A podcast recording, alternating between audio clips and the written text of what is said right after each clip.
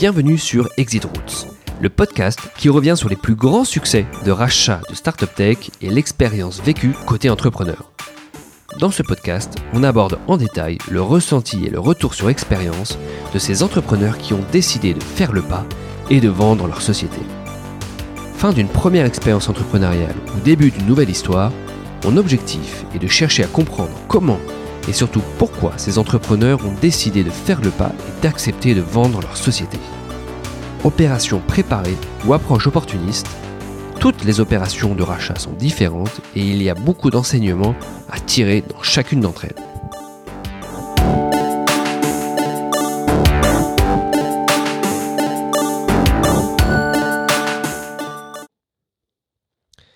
Ce nouvel épisode du podcast Exit Routes, je suis ravi d'accueillir Pierre-Antoine Roy, qui est cofondateur de la startup Crafty et qui est euh, désormais, on va en parler, euh, Head of Product chez Talentsoft. Bonjour Pierre-Antoine. Bonjour Hugo, merci de m'avoir invité. Alors écoute, je suis euh, ravi de t'avoir avec moi sur le podcast aujourd'hui. On va parler d'une super histoire entrepreneuriale. on va parler d'un très bel exit. je dirais de de start-up à scale-up, parce que vraiment, euh, Talentsoft, euh, c'est euh, une superbe société de la scène tech en France, qu'on connaît depuis, assez longtemps, qui du coup désormais rachète d'autres boîtes. Bon, on va y revenir.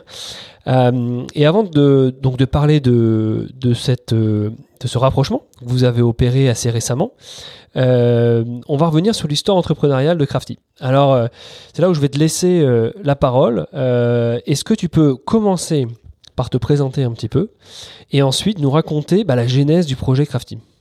Ouais, donc euh, donc moi je suis un, je suis un des fondateurs de, de Crafty et euh, c'est un projet qui est né euh, d'abord de bah, comme beaucoup de projets hein, de, de, de, de pain, de souffrance qu'on qu'on a observé sur le sur le marché en entreprise.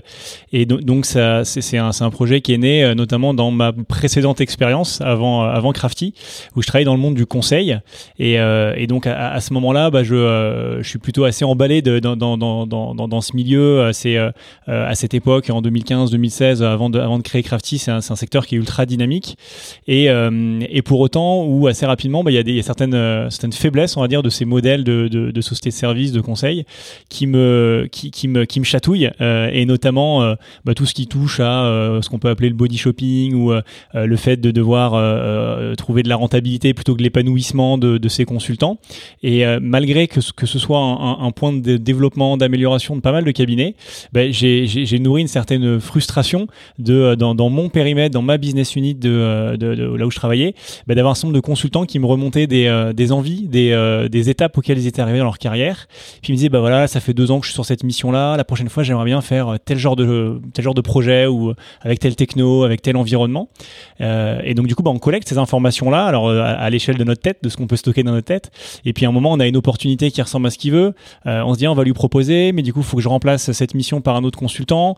Quand on a de la chance, on est poussé par notre entreprise. Quand on n'a pas de chance, on a euh, euh, quelqu'un qui va dire bah non, là ça marche pas, ou la meilleure, renta ici, laisse-le comme ça, euh, change pas de mission. Et en fait, on, se retrouve bloqué alors qu'il y a des gens qui, attendent des choses. Et donc en fait, le, constat qu'on a eu au départ en fondant Crafty, c'était de, se dire bah en fait, on ne valorise pas suffisamment les, les gens dans l'entreprise. Et en fait, précisément parce qu'on les connaît pas. Et quand on, je dis on les connaît pas, c'est qu'on les connaît pas au niveau des compétences, mais pas seulement, au niveau de leurs appétences, au niveau de qu'est-ce qu'ils veulent faire de leur, euh, de leur carrière. Et quand on arrive à, le, à, les connaître un peu par proximité, un manager, un, collègue, qu'on arrive à avoir ces informations-là euh, autour d'un café, autour d'un déj, autour de, moments plus informels, ou autour d'entretiens annuels ou de choses plus, euh, plus formalisées si c'est le cas, euh, et ben en fait cette information-là on sait pas trop où la mettre. Euh, elle est disponible que dans ma tête à moi, et donc c'est difficile d'avoir quelque chose de cohérent à l'échelle d'une entreprise, et, et encore plus dans des entreprises qui ont des filiales, qui sont sur, sur sur, un périmètre international où il y a, voilà différents pays, différentes opportunités, bah, d'avoir quelque chose euh, qui tourne qui tourne vraiment rond en fait c'est hyper compliqué. Euh, dans le même temps, j'ai toujours été un peu euh, sensible à, euh, à l'humain, à, bah, valoriser les, personnes pour ce qu'elles sont, pour le talent qu'elles ont, pour le charisme qu'elles ont. Et il y a quelque chose qui m'a toujours moi un peu bouleversé avant même de, de, de, un cadre professionnel. C'est alors je remonte en 2012 où donc je me suis marié en 2012 pour la petite histoire et avec ma femme on s'est posé beaucoup de questions comme ça du sens du travail, du sens de notre vie, du sens de notre mariage dans notre époque. Qu'est-ce que ça veut dire? Et donc on a fait un choix un peu farfelu farfelu qui était de, partir quelques jours après notre mariage pendant un peu plus d'un an en mission humanitaire. On est parti aux Philippines avec une ONG française d'ailleurs qui s'appelle Enfants du Mekong et en fait qui scolarise des enfants à l'autre bout du monde euh, via le parrainage donc euh, financier, mais pas que, d'un parrain qui peut être en France, en Europe, un peu partout dans le monde. Euh, et puis du coup, ils peuvent développer une relation épistolaire. C'est quelque chose d'assez fort. Et donc on, on se dit bah on, veut donner un peu de sens à ce qu'on fait avant de rentrer dans des carrières où on sera pris par un prêt immobilier, par des enfants, par toutes les exigences de ce monde. et en fait, on avait quelque chose d'incroyable parce que à la fois confronté à certes la pauvreté, l'action qui est assez bouleversante de d'ONG comme Enfants du Mekong, et puis on découvre aussi une misère plus sociale, plus propre à ces à ces pays-là. Et pour autant, on découvre qu'il y a presque plus de joie, plus de d'épanouissement, que ce soit socialement dans, dans les villages, dans les dans les bidonvilles, partout, mais également sur le plan éducatif. Et on se rend compte qu'en fait, les gens apprennent différemment là-bas. Euh, certes, certains arrivent à faire des études, euh, soit parce qu'ils en ont les moyens, soit parce qu'ils sont accompagnés, et, qu'en fait, bah, l'éducation là-bas, le, développement de la compétence et tout ça, bah, a, un impact. Et au-delà même de ce côté euh, vraiment éducation et compétences que je peux rapprocher de, de, de, ce qu'on, de nos sujets qui concernent Crafty, mais, mais d'un point de vue juste humain, moi j'ai, été frappé et vraiment bouleversé là-bas par l'écoute, le côté en fait l'empathie. Qu'est-ce que ça veut dire l'empathie dans, nos mondes où c'est presque une compétence à acquérir pour euh, pour cocher des cases dans une carrière, pour être manager ou ce genre de choses, à, l'empathie euh, que, que, que les gens euh, vivent naturellement là-bas.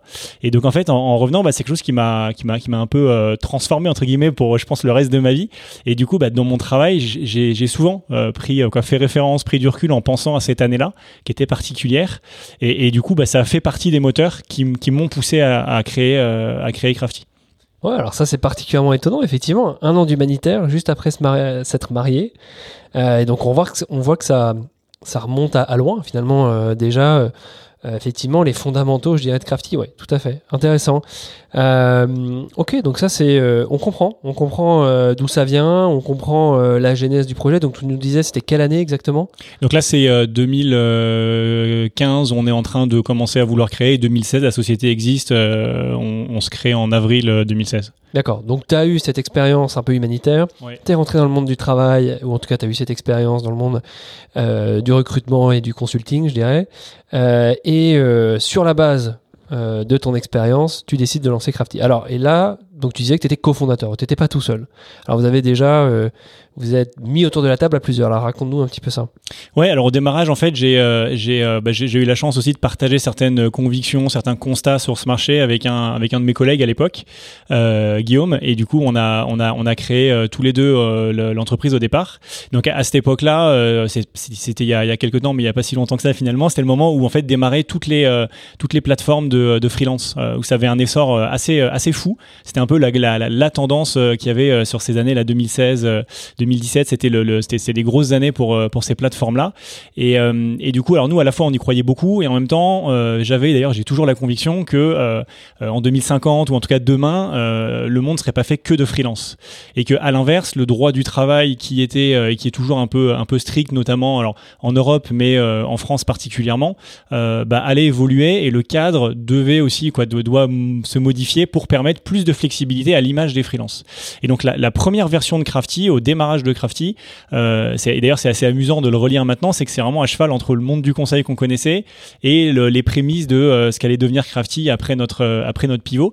Donc en fait la, première version c'est une marketplace sur laquelle on trouve non pas des freelancers avec leur profil pour pouvoir les solliciter sur un projet, mais des fiches pareil avec des, des, des, des personnes physiques qui viennent faire une, une mission chez nous, mais qui sont que des gens qui sont en CDI qui recherchent pas du travail et qui sont pas freelance. Alors c'est hyper euh, farfelu à ce moment-là.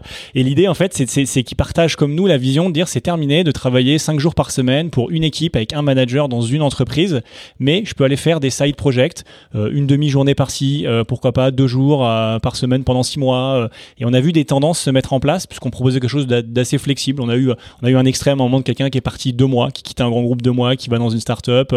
et la tendance qui qui, se, qui commençait à prendre après un an, un an et demi d'expérience de ce premier modèle, c'était ouais, 1 à 3 jours par semaine pendant quelques semaines à quelques mois. Donc explique-nous un petit peu le modèle. C'est des gens qui sont en CDI, qui euh, font des side projects. C'est ça. Alors, à l'époque, en plus, c'est marrant parce qu'il y a beaucoup de, modèles comme ça qui arrivent, qui, ont un côté un peu euh, disruptif dans l'usage, euh, mais qui sont mais qui sont compliqués à mettre en œuvre. Je pense à tout ce qui est euh, euh food tech, VTC et compagnie, où on sent qu'il y a des énormes pans de marché qui se créent ou qui ne sont pas du tout légiférés. Puis d'un coup, c'est le bazar, il faut venir remettre de l'ordre. Là, pas du tout. On a eu la grande surprise de voir qu'en fait, ça faisait déjà de, depuis 5-6 ans, donc ça fait un moment maintenant, mais je crois que depuis 2010 ou 2012, il y avait déjà une loi qui s'appelle la loi Cherpion, qui était portée par Gérard Chapion, qui est d'ailleurs, je crois, toujours à l'Assemblée, euh, et du coup, qui sur cette base-là permet, avec euh, ce, modèle permis par le Chapion, de faire du partage de collaborateurs entre des entreprises et qui régit ça. Ce qui veut dire qu'une société, euh, je sais pas, Alpha, qui veut prêter une ressource du coup à une autre entreprise, n'a pas le droit de devenir pour le coup un cabinet de conseil et de créer une nouvelle business line et de générer du chiffre d'affaires là-dessus. Donc, on va pouvoir facturer uniquement le coût salariale de cette personne. Donc on va reprendre vraiment le, on nous a posé beaucoup de questions pour dépiler le modèle à chaque fois. La loi est assez euh, quoi, assez claire là-dessus, mais dit euh, vraiment c'est les charges salariales patronales, le salaire vraiment on prend, on divise par le nombre de jours de la convention collective, on prend une journée de travail et on facture uniquement ça. On rajoute pas des frais d'électricité ou je sais pas quoi, de management fee, tout ça c'est non. Euh, et on refacture ce montant-là et on n'a pas le droit non plus de le faire avec des coûts dégradés, de faire en dessous de ce montant-là. Sinon on tombe dans du délit de marchandage ou ce genre de choses. Ou alors sinon il faut carrément passer dans un mode de mécénat de compétences mais ce qui est autre chose. Ouais, alors c'est vrai que c'est à contre-courant euh, de la de l'ébullition qu'il y avait autour de, des freelances en fait. Effectivement, à l'époque, c'était un autre modèle et, euh, et, moi, intuitivement, je me dis ça peut être un modèle qui fait peur euh, potentiellement à l'employeur parce que peut-être difficulté administrative de le mettre en place et aussi une gestion du personnel qui du coup est et des équipes qui du coup est pas évidente. Alors comment vous arrivez à résoudre ça à convaincre que c'est un modèle viable, intéressant pour les entreprises. Alors pour les employés, euh, on comprend potentiellement l'intérêt et j'imagine que ça vient d'eux. Mais voilà, alors explique-nous un petit peu comment ça prend, euh, parce que parce qu'on se dit effectivement c'est un peu à contre-courant bah, de, de, des freelances et euh, de toute la tendance autour des freelances. Oui. Ouais, alors du coup, à, ce moment-là aussi, ce que j'ai pas précisé, c'est que nous, on est vraiment sur un seul, euh, un seul vertical euh, marché qui est euh, que sur des populations tech et plutôt seniors. Donc, en faisant ça, on se trouve tout de suite confronté à des, à des typologies d'entreprises qui nous disent ah ben en fait là, j'ai un super freelance, un super non pas freelance, mais un super tech guys et en fait j'ai peur qu'il démissionne. si je fais rien, il va vouloir partir entre guillemets. Et, il nous disait ben en fait avec votre solution, j'ai peur qu'il parte, mais en fait je vais le faire partir deux jours par semaine pour qu'il revienne mieux. Ah non, mais en fait j'ai peur, mais oui j'ai envie de tester. Mais donc il y avait une espèce de, raisonnement un peu irrationnel qui faisait que finalement il nous disait bah en fait oui on va on va le, on va le tester, mais sur une personne pour voir. Et finalement on avait à chaque fois les mêmes les mêmes types de retours, c'est-à-dire que la société qui avait accueilli euh, cette personne-là nous disait euh, ça fait euh, des années que j'utilise des freelances. Finalement je me retrouve avec quelqu'un qui a un niveau, une expertise bien plus grande. Néanmoins j'arrive pas à le recruter derrière parce que c'est pas c'est pas non plus le modèle. la personne qui avait fait l'échange nous dit bah c'est génial, j'ai pu aller m'aérer un petit peu entre guillemets l'esprit me quoi, découvrir d'autres choses. Euh, quand ça fait 15 euh, ans, 20 ans que je travaille euh, dans une société, que je deviens un peu du coup, je sais pas, sur des sujets techniques, l'architecte technique de référence, qui est un peu la star du département, bah, finalement, il découvre qu'il y a d'autres technologies qui sont arrivées, qu'il y a d'autres méthodologies qui sont arrivées, ou la même méthodologie mais qui est utilisée différemment. Donc il y avait quelque chose un peu de sous-jacent au niveau formation, où j'allais voir autre chose. Finalement, j'apprends des nouvelles, des nouvelles choses.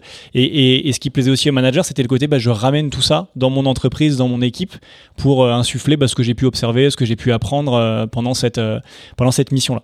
Non, le concept est passionnant, hein, c'est clair. Et puis, euh, c'est une alternative en fait au freelance. Donc ça, c'est tout en effectivement préservant les droits du travailleur et puis effectivement en permettant à, certains employés de, bah, de s'ouvrir à d'autres choses et donc de, retrouver peut-être un second souffle là où ils seraient un petit peu à bout de parcours ou à bout de souffle sur leur poste initial. Ok, bah, le concept est clair intéressant, un peu à contre-courant, on l'a dit.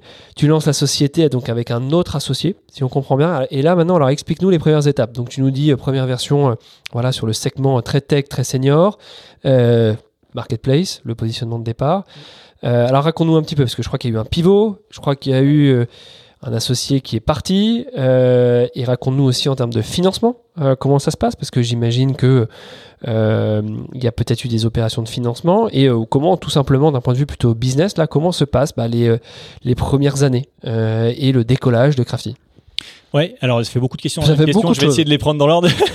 Mais alors du coup, euh, de, donc à la fois donc Guillaume et moi, les, les, les, deux premiers associés, on était, on avait quand même un, un profil plutôt euh, plutôt bizdev. Euh, et donc du coup, dans un premier temps, on, on y est vraiment allé euh, avec une démarche vraiment de, de, de, de, vente et de et de croissance purement sur de la vente entre guillemets à la mano.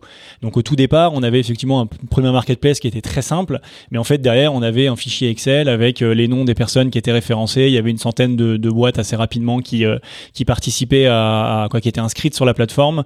Euh, au bout d'un an et demi, euh, on a eu à peu près une quarantaine de, références avec d'ailleurs des, c'était plutôt des boîtes qui avaient un ADN euh, un peu innovant, qui venaient tester. Donc ceux avec, lesquels j'ai eu pas mal de plaisir à bosser. Je me souviens de Decathlon, Blablacar, My Little Paris, Audica, BNP et pas mal de startups aussi, des plus petites boîtes. et donc du coup, au départ, on fait on fait ce, ce travail-là de parce que finalement, on a une offre, une demande. on nous dit bah voilà, nous on a un projet sur tel sujet. Alors, je pense par exemple, on va prendre l'exemple de euh, Decathlon qui nous dit ah bah nous voilà on, lance un, projet là sur l'IoT pour une de nos marques. On a personne qui fait de l'IoT chez Decathlon. C'est pas notre cœur de métier. Peut-être qu'on voudrait faire un premier prototype. Si ça marche, pourquoi pas l'industrialiser Derrière monter une équipe, mais on n'en est pas encore là. On n'a pas le cadre à proposer, donc on va peut-être pas recruter quelqu'un. Bon, est-ce que vous avez euh, votre modèle a l'air sympa? Est-ce que vous avez quelqu'un qui a de l'expertise là-dessus? Et paf, du coup forcément on leur sort euh, de notre base un, un, un, CTO d'une startup qui fait de l'IoT, qui est dans une phase où ils vont aller lever, mais pas, mais ils veulent bootstrapper. Donc, euh, en fait, les, free, les, les, les start sont assez souvent aussi freelancers par ailleurs et vont bootstrapper une petite mission par-ci par-là avant que ça décolle. Et en fait, on était parti aussi de cette observation-là pour, euh, pour proposer cette, euh, cette version de Crafty. Et donc, bah, du coup, on mettait en relation cette offre et cette demande. Mais assez rapidement, on commence à avoir un volume important de, de, de, boîtes inscrites sans que ce soit déjà des, des, clients payants. Et donc, le, le, matching à faire entre les deux, le match, euh, et, devient de plus en plus compliqué. Et, et c'est aussi un, difficile dans la mesure où c'est pas des gens qui sont nos collaborateurs, c'est des gens qui sont collaborateurs d'une entreprise où euh, souvent on a leur profil LinkedIn et, euh, et that's quoi. Euh, donc rapidement on se rend compte qu'il y a une problématique euh, là-dessus et que si on veut scaler le modèle plus plus loin, on va pas recruter à chaque fois un nouveau bizdev pour gérer un portfolio comme on le faisait dans du conseil quoi. C'est pas ça, en tout cas ça correspondait pas à notre vision à ce moment-là. et donc du coup on, se met à, miser aussi sur la partie technologie et notamment sur le match entre d'un côté détecter, faire émerger les compétences d'une personne. Et pour 3, 4, 5, 100 personnes qui ont un peu le même profil, euh, je continue avec mon architecte technique, mais voilà, quelqu'un par exemple qui a des compétences dans, dans, ces métiers-là, bah, en fait, on peut pas juste mettre euh, architecture euh, technique et un langage de développement. Donc il faut aller beaucoup plus loin et, l'enjeu à ce moment-là, c'est d'arriver à faire émerger la singularité de chacun, chacune de ces personnes-là. Donc là, on retrouve un peu la, commence à avoir un petit peu déjà la patte de, de, de, Crafty euh, telle que c'est devenu après. Et, euh, et, en fait, en commençant à faire ça, bah, on se dit ah c'est marrant. Donc quand je viens euh, spécifier que je suis architecte, quand je viens spécifier que j'ai travaillé dans telle boîte, quand je viens spécifier que j'ai euh, développé telle ou telle compétence, bah faudrait qu'on soit capable de venir proposer d'autres compétences à la personne, comme on pourrait le faire dans un bilan de compétences avec un professionnel RH, pour essayer d'avoir quelque chose de beaucoup plus précis en termes de compétences. Donc là, on commence à se faire des espèces de listes de mots-clés, et puis on dit, bah tiens, dès que lui dit ça, faut qu'on lui pousse ça, etc. Donc une espèce de petit arbre euh, d'arborescence simple avec des, des, compétences qu'on commence à essayer de, de cartographier euh, dans, le, dans, dans, le monde, euh, dans le monde tech. Et en fait, assez rapidement, on a un retour qui est assez, qui est assez unanime, c'est qu'en fait, tous les, tous les clients qui utilisent déjà la solution, alors ils l'utilisent une fois, deux fois, trois fois, puis après on leur demande, ok, mais comment est-ce qu'on peut le mettre à grande échelle? Et passer plutôt sur quelques centaines ou quelques milliers de collaborateurs chez vous qu'on pourrait mettre sur la plateforme. Et donc là, il y en a, il y en a, il y en a quand même 95% qui nous font le même retour, qui disent franchement, c'est super chouette ce que vous faites. Euh, on a fait des super missions euh, pour les grosses boîtes du CAC. Souvent, c'est euh, ah, on a fait un super article dans la newsletter pour dire qu'on avait fait ce genre d'échange, mais en fait, sa partie, c'est pas notre open innovation ou etc. Mais par contre, on va pas le, on va pas le, déployer à plus grande échelle, tout simplement parce que ça répond pas à nos priorités, nos top priorités qu'on qu a sur sur, sur l'année euh, sur l'année. Et, et, nous disent en fait notre priorité c'est un déjà d'arriver à faire le bon recrutement pour euh, recruter en interne les personnes euh, dont on a les compétences dont on a besoin. En deux c'est de faire euh, la bonne formation pour accompagner la montée en compétences. Et en trois c'est euh, bah, gérer les carrières des personnes. Pourquoi pas faire des mobilités en interne, quoi permettre des itinéraires de de, de, de carrière qui soient qui soient réalistes. Et ça en fait on a du mal à le faire et on a du mal à le faire. Et en fait avec votre outil là on a vu un truc sympa c'est qu'en fait quand les, les personnes viennent faire leur leur profil bah, ils chargent leur LinkedIn, ils chargent leur CV. Et en fait, là, votre outil, il est en train de nous donner finalement des profils où on retrouve des compétences qui sont plus fines que ce qu'ils mettent sur LinkedIn et qui sont plus fines que ce qu'on a nous en interne, dans nos SIRH ou dans nos outils internes RH. Et donc, en fait, on fera pas votre modèle à grande échelle. Par contre, si vous pouviez nous, nous vendre votre solution juste pour connaître, nous, les compétences de nos collaborateurs, et plutôt que de faire des échanges entre entreprises, de side projects qui sont un petit peu compliqués, un petit peu lourds à mettre en œuvre au niveau administratif, ben en fait, on pourrait peut-être le faire en interne de notre boîte. Et en fait, on pourrait peut-être utiliser ça pour faire des moves euh, lors de, lors de mobilité interne. Euh, et, du coup, on se dit, ah ouais, c'est intéressant. Alors, c'est toujours le, le, euh, le, le, un, des, un des focus qu'il faut avoir quand on est entrepreneur aussi au début, c'est qu'on a toujours plein de bonnes idées qui remontent des clients. Et puis, si on les écoute, en fait, on part un coup par-ci, un coup par-là et on n'avance pas. Donc, euh, au départ, j'étais j'étais assez, j'étais assez emballé par ce retour qu'on me faisait. Et en même temps, bah, j'avais entre guillemets un peu de fierté à leur dire, bah ouais, non, mais votre feedback, je l'aime beaucoup, je le note, mais, mais c'est pas ce qu'on fait. Et donc, bah merci, mais en fait, bah, du coup, on continue. Puis, bah, si jamais on, faisait, on change ou on ouvre ce vertical-là, on, on, reviendra vers vous. Et puis, du coup, je commence à tenir à jour euh, assez méticuleusement euh, tous les euh, feedbacks qu'on a. Et puis, on se rend compte que c'est que c'est quelque chose d'important. Donc dans le même temps vient effectivement cette notion de ah, la technologie qu'on développe, c'est important. Là, on l'a fait un peu à la main en utilisant justement des freelances, des gens de notre base à nous pour euh, développer la, la, la V1 en termes de, de, matching, de suggestion de compétences. Et on se dit en fait, bah, ça devient cœur puisque c'est ça qui est apprécié. Certes, on nous appelle sur d'autres modèles, mais pour l'instant, c'est pas assez mature dans notre tête. Et donc on se dit, bah, il faut renforcer la compétence sur la partie euh, tech. Et donc on se dit, il faut absolument qu'on complète l'équipe. Euh, on avait pour l'instant fait appel simplement à des stagiaires, à des alternants, des ce qui, ce qui n'engage pas trop entre guillemets. Et on se disait, bah, est-ce qu'il faut qu'on recrute en CDI un CTO, euh, un tech guys qui va vraiment nous, nous emmener cette, euh, cette, partie-là, quoi, qui va le structurer, ou est-ce que carrément, en fait, il nous faut pas un associé CTO pour qu'il soit embarqué encore plus dans le projet et on a besoin qu'il y ait aussi une, une, vision sur la partie tech qui vienne, euh, qui vienne en supplément, quoi. Donc là, on commence à, rencontrer des gens qui cherchent un CDI en tant que CTO, qui ont parfois des belles expériences. On se dit, ah bah d'accord, si on veut recruter ces gens-là, il falloir effectivement sur long terme, puis si on veut compléter une équipe, comme ils ont l'air de nous le dire, va falloir qu'on lève de l'argent, ça on pourra pas le faire euh, avec la, la, la, croissance qu'on a là, il faudra aller plus vite quoi. Parce que là alors, à l'époque, vous êtes combien dans l'équipe? À l'époque, on est deux, euh, Guillaume et moi, vous les deux toujours... fondateurs, et on fait. Il y, y, a effectivement des stagiaires qui, euh, qui gravitent, mais il n'y a pas de CDI. Il y a personne qui, qui, a été embauché en CDI à ce moment-là. Donc c'est l'étape d'aller structurer l'équipe, d'aller développer ce produit tech et donc vous cherchez ce troisième associé tech. Exactement. Et donc assez rapidement, effectivement, on se dit, on cherche un associé tech plutôt que juste un juste un CTO ou un, tech à, recruter. Et là, euh, du coup, un peu coup, du coup du hasard, quoi. Un autre euh, un autre collègue de cette précédente boîte, euh, Emmanuel, euh, avec qui on avait pas mal gardé contact, il a toujours été intéressé par euh, ce côté entrepreneurial, nous dit, bah voilà, moi j'arrive au bout aussi de mon histoire. là, je vais je vais quitter l'entreprise et puis bah, du coup, j'aimerais bien monter une startup ou alors rejoindre un projet de startup ou ou pourquoi pas me mettre à mon compte en tant que freelance, mais en tout cas, je, voilà, je quitte, mais pas pour retourner en CDI.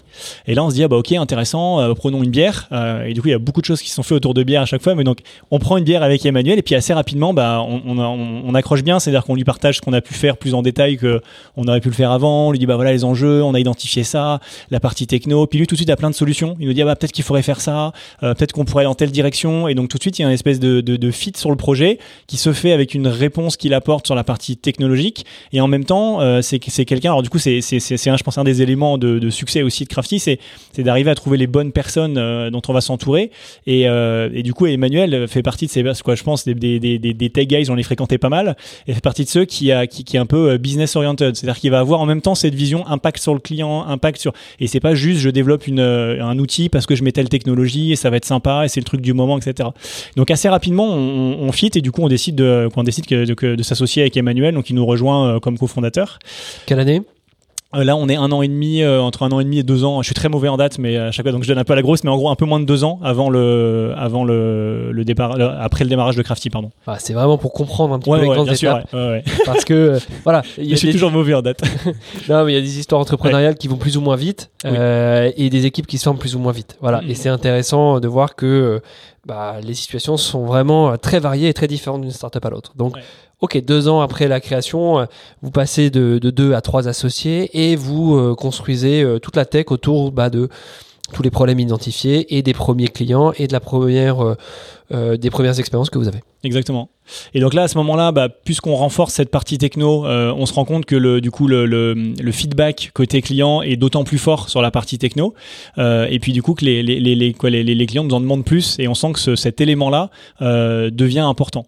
Et, et d'ailleurs, à ce moment-là, euh, on, on, commence à rentrer dans des cercles de euh, qu'on appelle la HR Tech par ailleurs, mais où il y a pas mal de solutions HR qui font appel à des solutions technologiques pour donner une réponse. Et donc il y a euh, notamment euh, le Lab RH euh, dont on est dont on est toujours membre d'ailleurs, mais dont, on devient membre à ce moment-là et qui nous apporte pas mal pour structurer sur, sur ce marché-là des, des, échanges avec soit des acteurs, donc des, des, potentiels clients, avec d'autres startups de la de la HR tech. Et, et c'est vrai que ce, ce moment-là est important parce que lorsqu'on entreprend au début, quand on est encore entre cofondateurs, on est toujours un peu on danse sur une jambe quoi. Et puis d'un coup, quand on, on, on s'approche de ce fameux pivot qu'on on a l'impression que on fait quelque chose qui est pas mal, mais en fait, euh, euh, ça, ça, ça, ça, scale pas autant qu'on veut. On sent pas le product market fit arriver. On se dit, bah peut-être que ce pivot euh, qui est suggéré finalement par les clients, il faut écouter aussi les clients, c'est important. Bah, on a envie d'y aller, et en même temps, du coup, d'un seul coup, on a les deux pieds qui quittent le sol et on se dit juste qu'est-ce qui se passe? Donc c'est assez flippant. et donc à ce moment-là, on a donc on a le labérage qui nous aide à bien réfléchir, et on rentre à ce moment-là dans le programme d'accélération de Numa. et donc ça, c'est pareil, ça c'est un moment très fédérateur pour pour Crafty. C'est trois mois, trois quatre mois hyper intense où on est euh, in résidence chez euh, Numa euh, où du coup c'est vraiment quatre mois où c'est un peu une machine à laver. Il y a un nombre de mentors qui sont des gens qui ont des, expertises sur des sujets différents qui viennent nous accompagner. Donc on peut dire bah voilà on voudrait être accompagné sur de la partie produit, sur la partie sales, etc. Et donc ensuite on, peut avancer très fort quoi, très vite finalement en ayant des, experts presque à dispo quoi. C'est un, réseau qui est sollicité qui est incroyable à ce moment-là. Sachant que Numa désormais n'existe plus. Ouais. Euh, ils se sont transformés depuis, effectivement. C'était un programme d'accélération qui désormais euh, s'est transformé en, en cabinet de conseil, je crois. Hein. C'est ça, ouais, conseil qui fait plus de la formation, du coup, qui centre beaucoup sur la formation, l'apprentissage, euh, et qu'on construit toute leur méthodologie justement sur les, les, les ce qu'ils ont observé dans les, dans les startups. Mais là, on voit en tout cas l'intérêt d'un accélérateur au moment du pivot pour se poser toutes les bonnes questions. Donc, Exactement. Très intéressant. Ouais. Et du coup, alors à ce moment, au moment du pivot, alors à la fois, moi j'ai trouvé ça euh, hyper excitant et en même temps hyper flippant. Euh, C'est-à-dire qu'on a l'impression qu'on avance, ou en tout cas qu'on qu'on va avancer. Donc c'est particulier comme, comme moment parce que on a l'impression qu'on va avancer, qu'on va se repréciser, quoi, repréciser ce qu'on va faire sur le marché. Et en même temps ça fait peur. Et donc du coup à, ce moment-là c'est là où Guillaume nous dit bah oui euh, là j'ai l'impression d'être arrivé un peu au bout de, de, de, mon expérience personnelle d'entrepreneuriat. Et euh, il nous dit bah je me pose des questions. Euh, le, pivot j'ai du mal à y croire vraiment. Et donc du coup bah je, je, sais plus trop quoi. Donc là on passe il y a une semaine un peu compliquée où moi à titre perso du coup c'est bah, forcément c'est mon premier associé celui du départ. On, discute pas mal et finalement Guillaume décide de décide de quitter l'aventure. Donc à ce moment-là c'est un peu dur parce que on est trois il n'y a pas encore de, euh, euh, il y, a, a, pas encore de product market fit. On est toujours entre guillemets sûr de rien, quoi. Et euh, du coup, à ce moment-là, on reprend une bière avec Manu et on se dit, bah ok, qu'est-ce qu'on fait? Et en fait, bon, la discussion, elle a pas duré très longtemps. au bout d'une minute, on a, on a compris en se regardant et en discutant qu'on allait continuer. et donc, du coup, on décide de continuer et d'essayer d'aller au bout de cet exercice dans le programme d'accélération de Numa, de, de, de définir quel est ce pivot qu'on doit faire. Et donc, ça veut dire qu'en fait, c'est quand même compliqué parce qu'au moment où on décide de pivoter, on change de, de business model, on change de euh, presque de, de, marché, et donc en fait on refait à nouveau cette étude qu'on fait avant de avant de démarrer, de dire bah, qui sont les concurrents, euh, quelle est la taille de ce marché, euh, euh qui sont voilà quel est le go-to-market qu'on va mettre en place, etc. et, et, et, du coup bah, on décide de faire ce pivot, de dire maintenant on arrête le modèle side project et intermédiation avec la marketplace, et on va proposer uniquement ce service de mettre à dispo du coup un outil SaaS. Donc il a fallu rendre entre guillemets la plateforme SaaS compatible, c'était pas forcément le cas au début. Euh, et donc de permettre de créer des profils, euh, un talent profile si on peut l'appeler comme ça, et euh, de commencer à laisser les, euh, utilisateurs faire au départ, juste une barre de recherche, faire des recherches un peu à la Google, je recherche ta ta ta, je mets une dizaine de compétences et puis je vois qui ressort. Quoi. Ouais, donc vrai pivot, ça devient un produit SaaS, comme tu l'as dit, qui est à destination des, sociétés et de la gestion interne de leur RH, et notamment euh, ouais, de, bah, l'organisation de, de, la vie des salariés, des moves éventuels qui, qui, pourraient être proposés, ce genre de choses. Ok. Et au départ, une barre de recherche toute simple. Et après, j'imagine ça c'est un peu plus complexifié avec euh, avec la possibilité euh, peut-être. Enfin, tu veux nous expliquer euh, justement la façon dont le produit a évolué et surtout la façon dont ce pivot prend. et donc, voilà, raconte-nous cette cette, cette étape qui consiste à effectivement exécuter ce pivot auprès des clients. Hmm. Alors là, à ce moment-là, je me souviens d'avoir fait, euh, fait confiance. Et je pense que c'est un truc qui, euh, qui, qui, revient plusieurs fois dans l'histoire de Crafty. C'est on a toujours eu la chance d'être bien entouré. Une fois qu'on, après, quand on, je raconterai après, mais quand on a levé de l'argent, d'avoir des business angels qui étaient aussi des gens impliqués, qui connaissaient le milieu et qui nous ont aidés au travers d'un advisory board. On pourra revenir dessus. Et en fait, il y a plusieurs moments comme ça où euh, on a eu des conseils qu'on a entendus. Et puis à un moment, on a essayé de faire confiance. Et, et du coup, là-dessus, on nous a beaucoup recommandé à la fin du programme d'accélération de Numa de dire, bah, si vous faites votre pivot, en fait, il faut recommencer, vous cuttez tout et du jour au lendemain, on recommence day one comme si c'était une nouvelle boîte quasiment. Euh, et ça, au départ, je me suis dit, ah bah non, mais ça c'est compliqué. Ça veut dire qu'en fait, du coup, on a que 6 euh, mois de cash, donc en fait, euh, que c'est compliqué. C'est-à-dire que si jamais ça prend pas au bout de 6 mois, bah en fait, on est, on est KO. Et, et en fait, on s'est dit, ok, bah en fait, euh, visiblement, euh, quand on regarde autour de nous des boîtes qu'on fait des pivots, qu'on réussit, c'est, quelque chose qui est récurrent, c'est de recommencer, on coupe tout, on recommence. Donc, euh, on laisse évidemment finir de récupérer les chiffres d'affaires, des missions qui sont en cours, etc. Mais on n'en prend plus de nouvelles. Et on a eu comme ça une ou deux sollicitations qui nous ont été demandées sur la marketplace qu'on avait coupé. Les gens nous contactent en direct, et puis on leur a juste partagé le trois contacts. On leur a dit, bah voilà, prenez contact en, en, direct, faites un business si vous voulez, mais on ne gère plus ça. Et ça, ça a été dur, en fait, de dire, ok, en fait, faut se concentrer sur les bonnes choses euh, voir les bons combats, quoi. Euh, et, donc on décide de faire ce pivot. Il y a une première phase qui est un peu euh, technique, de dire on rend, comme je disais, SaaS compatible, on rend l'outil vraiment SaaS pour pouvoir le déployer. Assez rapidement, on se rend compte que là où avant on adressait un peu un marché qui était peut-être trop large aussi, on disait on bosse avec des startups, des PME, des grands groupes. Bah ouais, c'était chouette quand on faisait grand compte tout startup ou startup tout grand compte.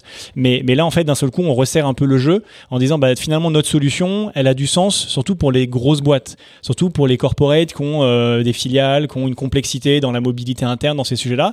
Et puis en même temps, ce que tout euh, entrepreneur se dit, c'est on est ok, on recommence. Finalement, on a les clients d'avant, mais on peut euh, entre guillemets on les oublie. On recommence sur ce modèle-là, on redémarre avec zéro client. Euh, bah, est-ce qu'on va aller taper aux boîtes à, la, porte de, sociétés du CAC 40 Ah bah non, faut peut-être d'abord qu'on fasse nos preuves, etc. Et puis là, on fait un peu confiance à ce qu'on nous dit. Et du coup, on essaye de pousser quand même en disant bah non, allons voir des, sociétés dont on pense qu'on résout un vrai problème. Et notre premier client, c'est EDF, du coup, qui décide de, de faire un test. Alors c'est amusant parce qu'ils avaient déjà ils avaient fait un concours d'innovation euh, où ils s'étaient euh, imaginé avoir une espèce de, euh, de plateforme interne pour un genre de LinkedIn augmenté, quoi, pour avoir des informations beaucoup plus pertinentes et pouvoir identifier un expert quand on en a besoin. Et, donc eux, notamment sur leur périmètre de, des départements de la R&D d'EDF, bah il y a beaucoup d'experts, beaucoup de d'ailleurs de gens qui sont connus et reconnus dans le monde de la recherche. Ils nous disaient, bah, en fait, en interne d'EDF, on a du mal à les solliciter.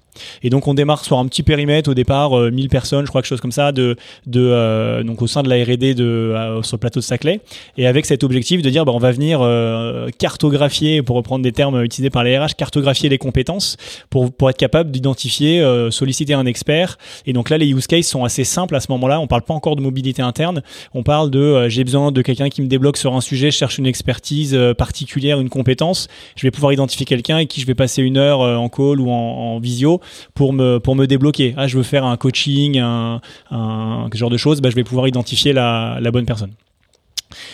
Donc voilà, première euh, première euh, première bascule euh, et premier premier client. Et ensuite, du coup, on commence à, investiguer un petit peu le, le ce, marché-là. Avec moi, je crois beaucoup à quoi je croyais, je crois toujours beaucoup à, ce que ça résout vraiment un problème plus fort sur les grandes sociétés. Donc on, arrête de, de, de, prospecter des, des, plus petites sociétés. En revanche, il y a, il y a un vertical qui nous est revenu assez fort d'entreprises qui étaient intéressées par notre solution et en fait qu'on n'a jamais réussi à adresser. et ça, c'est marrant, c'est justement les sociétés de conseil. Et donc elles étaient nombreuses à nous dire, bah nous, on a cette problématique là Et euh, en fait, bah, quand on a une mission qui arrive, on a du mal à savoir exactement quel consultant on va positionner dessus. Bah, Est-ce que vous pourriez nous aider? Alors là-dessus, on y arrivait assez bien euh, de faire le matching entre euh, entre les, les, l'offre et la demande. Quoi. en revanche, il y a tout de suite une problématique pour eux de staffing, de disponibilité. Est-ce que je peux rentrer mon tarif? Est-ce que je peux avoir des tableaux de renta, etc. Ce qui fait que bah, on a on a on a, toujours un peu bloqué sur ce monde de, du conseil qu'on a plutôt choisi d'écarter en disant bah, en fait si pareil, c'est un peu comme un, un ajustement. Je sais pas, c'est pas encore un c'est pas un pivot, mais ça, aurait été un ajustement à faire de dire, bah ok, on fait une solution qui euh, répond à la problématique de ces sociétés-là, mais dans ce cas-là, on fait un, produit qui est différent. Et donc, on a choisi de, plutôt adresser le, côté euh, grand groupe, en tout cas euh, corporate, et de dire, bah, c'est quoi leur problématique? Effectivement, c'est là qu'on entend parler de plus en plus de mobilité interne, et donc on se dit, bah oui, notre outil peut se positionner comme un outil d'aide à la décision pour la mobilité interne. Donc là, c'est intéressant parce que tu mets le doigt sur ce qui fait le succès d'une startup, c'est-à-dire réussir à être focus sur un problème qu'on résout simplement en fait. Euh, donc un segment de marché avec euh, un produit euh, et le plus efficacement possible. Et donc vous avez effectivement réussi à pas à pas vous vous, perdre euh, dans le business un peu historique euh, que vous aviez, euh, de prioriser les segments, etc. Donc là, c'est vrai que c'est intéressant, c'est une, belle preuve de l'importance de rester focus et d'adresser au départ une sorte de marché de niche avant même de vouloir être présent partout. Ok. Écoute, passionnant. Je te laisse, je te laisse continuer du coup sur, euh, sur, le, sur, sur les éléments. On voit, tu nous as dit, hein, premier client, le pivot, euh, les enjeux. Euh, tu continues à nous expliquer ce que vous commencez à percevoir sur la mobilité. Donc là, j'imagine que après un client vient un deuxième, etc. Donc vous avez une certaine croissance et un, produit qui prend, de ce que j'ai compris. Et donc après, vous voulez financer cette croissance. J'ai cru qu'il j'ai cru comprendre, pardon, qu'il y avait eu une première opération de levée de fonds.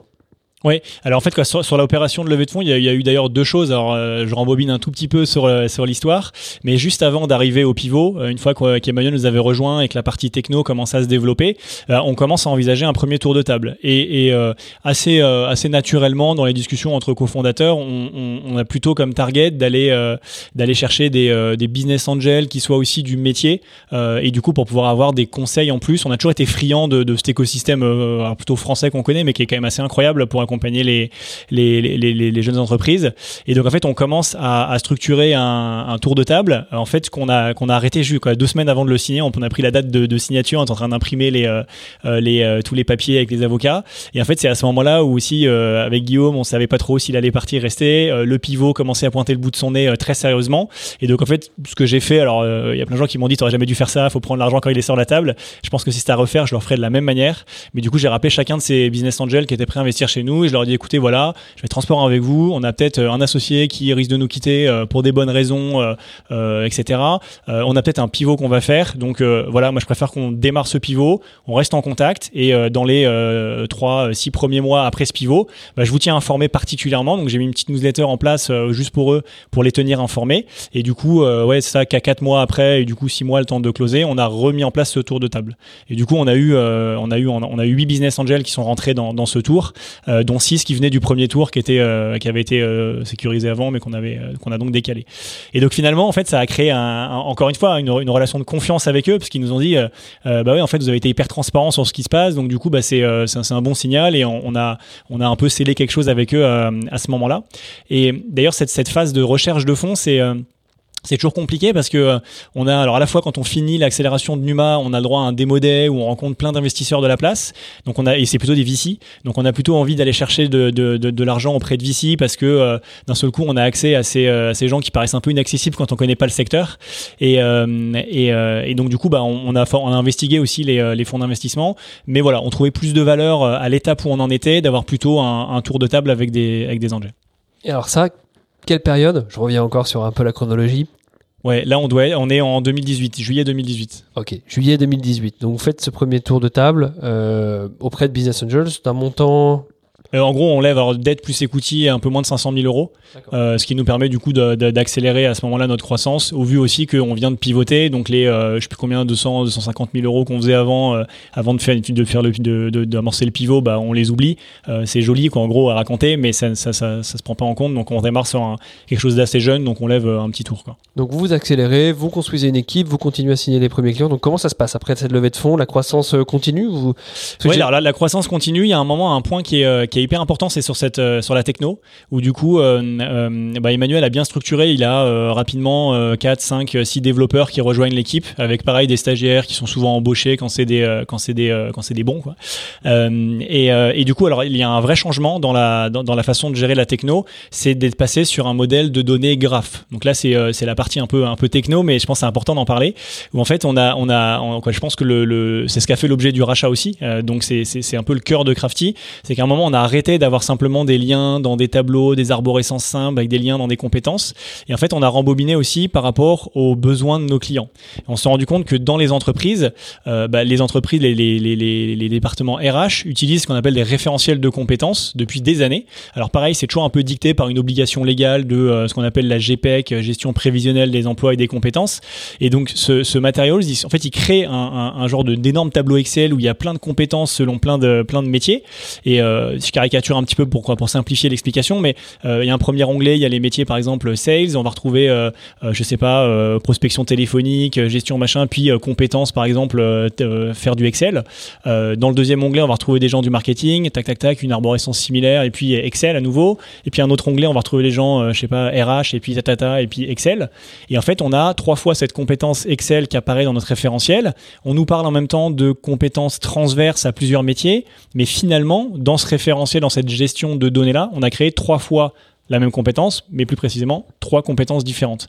Et donc on se dit, bah, en fait ça va pas. Il faut que cette compétence elle existe une fois.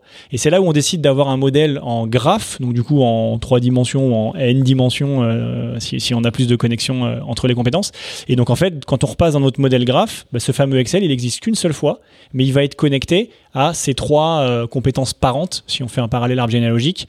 Et donc dans ces graphes, on va gérer à chaque fois pour une compétence plusieurs parents auxquels il peut être connecté, plusieurs enfants qui sont des, compétences plus fines, plus précises, plusieurs synonymes, des traductions dans d'autres langues, etc.